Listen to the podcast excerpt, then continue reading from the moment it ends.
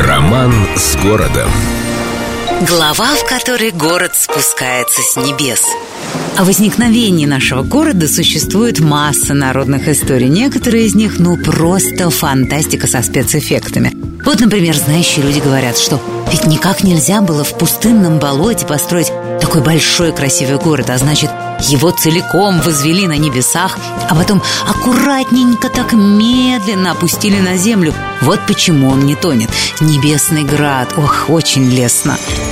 Однако про пустынные болота тоже народная фантазия. На месте, где возник Петербург, уже существовало около 40 поселений. Например, дорогое и любимое наше Купчина, которое почти на 30 лет старше города. А некоторые деревни вовсе существовали еще задолго до прихода на эти берега шведов. Так что небесный град строился на вполне себе обжитых территориях. А вот еще одна легенда уже в стиле героической драмы. Знающие люди говорят, что на самом деле Петербург строил богатырь на Пучине. Построил первый дворец, а тут возьми, тут они. Та же судьба постигла и второй, а за ним и третий дом. И вот тогда богатырь осерчал, неодобрительно на весь этот беспредел глянул так и задумался.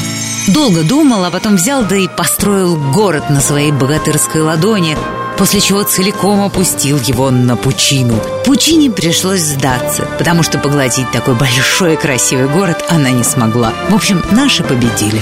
С любовью к Петербургу. Эльдорадио.